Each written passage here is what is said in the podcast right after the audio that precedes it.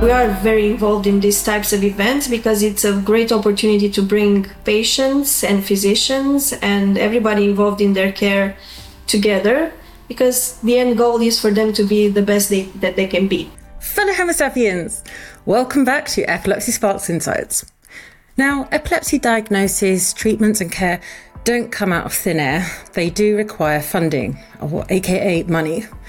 Today, we hear from inspiring neurologist Eugenia Roza from Romania, who somehow doesn't just provide diagnosis and care for children affected by the epilepsies, but spends her time, often her personal time, fundraising and creating moments of fun for the children in her hospital.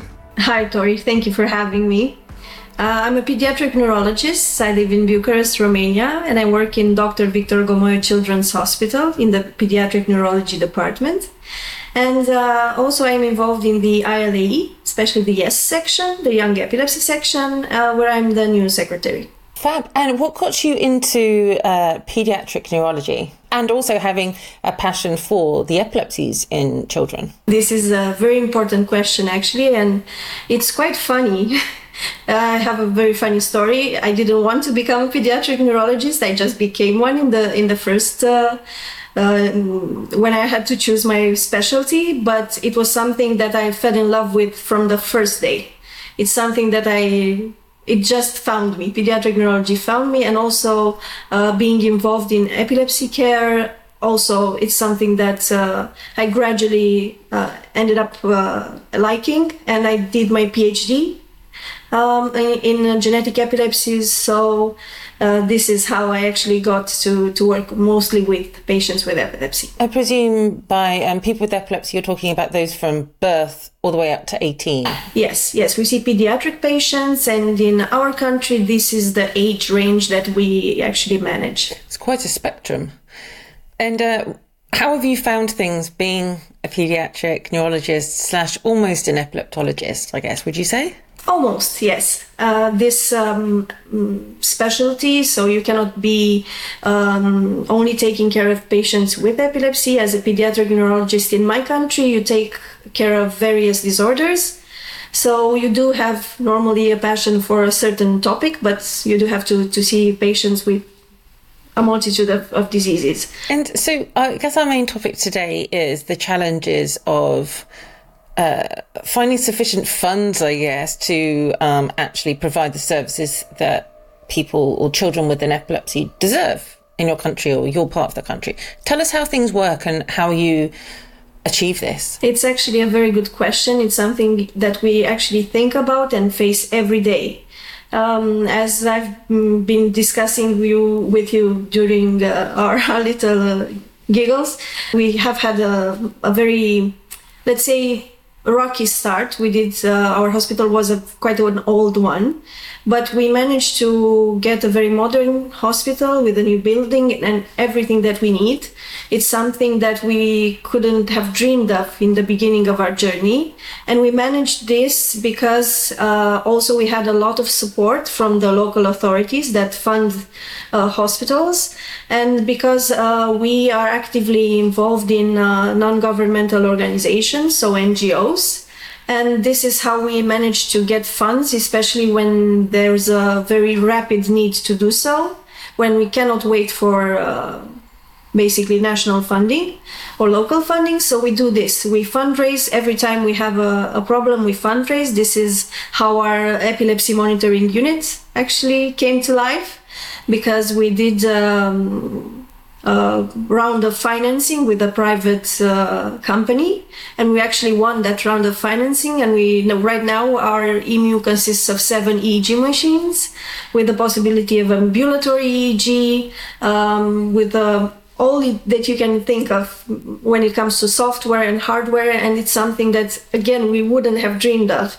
But we did manage to do this. And we do this for every issue that arises. And we're doing very well how do you find the motivation to do that in addition to being a clinician in addition to your research in addition to the the tears, sometimes of joy and sometimes of sadness, that you uh, have to endure in your role? How do you manage to raise funds at the same time? Do you have a team for that, or do you do it all at the same time? Actually, the, the fundraising is done by two different NGOs. One is made up out of doctors and nurses, the ones that activate in the hospital, and the other one actually um, came uh, came to because we um, had a group of parents that actually decided they were all patients. There are all patients from our department, and they decided that they want to to take this a part of this burden, and they will do uh, the some separate fundraising for, for patients with epilepsy.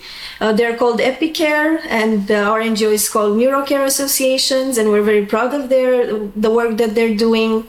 Uh, and I would like to highlight, for example, one of the issues that we have here with the genetic testing that is not readily available for everybody when you need it and how fast you need it.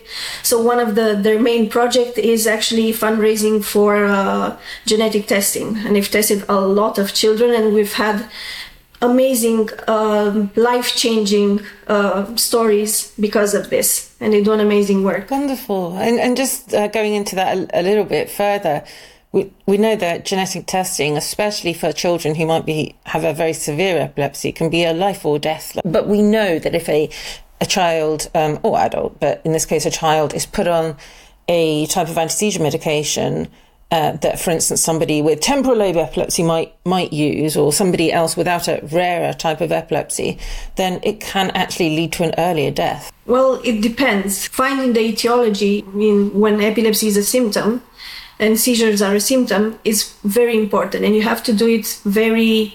Um, with a great responsibility and you have to tackle the, the most obvious causes first and then you should be able to say, okay, I can, I know this until here, and now I will refer you to somebody who knows better than me. And it's very important to to do so, to recognize your limits as a as a clinician. Was that, isn't there a good example of this recently? Uh, the a person with Lafora disease. Actually, yeah. Um, our team has been very blessed to be able to work with other centers in other countries so when we do have a rare patient, of course, you're going to um, ask for advice with uh, professionals that have more experience with that disorder. For example, yes, the patient with Lafora disease, or for patients that require epilepsy surgery, we do not offer this service in our hospital. So we do refer the patients to clinics that actually are able to, to do this and they have enough staff to do so. Tell us about what you do when it comes to uh, awareness days for the epilepsies, um, which are, of course, more than seizures. Um, how do you get involved? Because that's kind of how we met initially, wasn't it? We did meet on Purple Day. Yes. And uh, we are very involved in these types of events because it's a great opportunity to bring patients and physicians and everybody involved in their care together because the end goal is for them to be the best they, that they can be.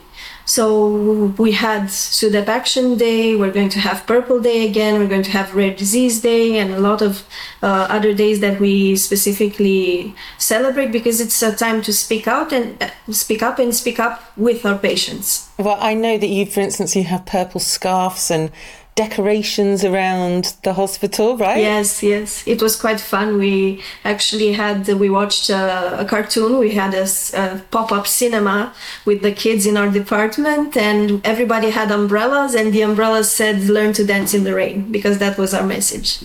Oh. And what do the patients and the mums and the dads and staff think of that? Does that get the kind of motivation going and things like that? Yes, it's very important. It's so different. We've noticed such a great change ever since we started actually doing this more often that, than we did before. Like even just having a regular day cinema, not necessarily for a special day, just a regular day cinema. The fact that they're having a break in their routine where they when they're admitted in the hospital, it's absolutely amazing for them. And could you also tell, tell us how you are involved with the families eh, as well as the individuals with the epilepsy? Because I think we had a little talk about this previously, how you didn't realise when you started becoming or when you started your work that how much of the communication would actually be with parents and families. I have to admit it was quite a shock because I had in my mind I always wanted to be something uh, related to pediatrics, but I never thought as a student i didn't i didn't grasp this concept that you are treating the whole family. You're not just treating the the small child. You have to talk to the parents because if the child's success depends on the family depends on how involved they are on how much explanations they need on how much um, patience and involvement they need. Some of them need need you to be there 24 7 some of them they want you to leave them alone. So it's each patient has their own needs and it's it's very important to be in a very good relationship with the family so what do you think the future holds for yourself, your hospital, and I guess Romania in general, because different cultures, different economies affect your work or our work in different ways.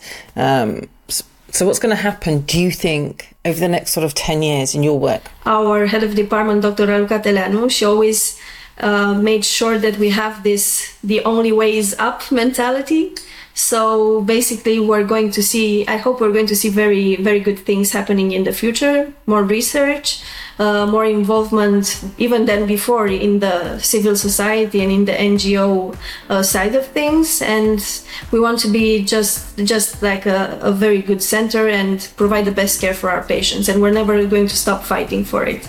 Thank you to Eugenia for being so motivating to us, as well as to her patients and families. Eugenia is a perfect example of the many neurologists and other clinicians who give so much more of themselves to their work, aka us, than we realise. If you'd like to connect, you can find me on Twitter, LinkedIn, Facebook, or Instagram. And I'd love to hear from you if you have any thoughts about today's show. Please subscribe to Epilepsy Sparks Insights on your podcast app so that you will never miss the weekly episode. I'm Torie Robinson. Thanks for listening.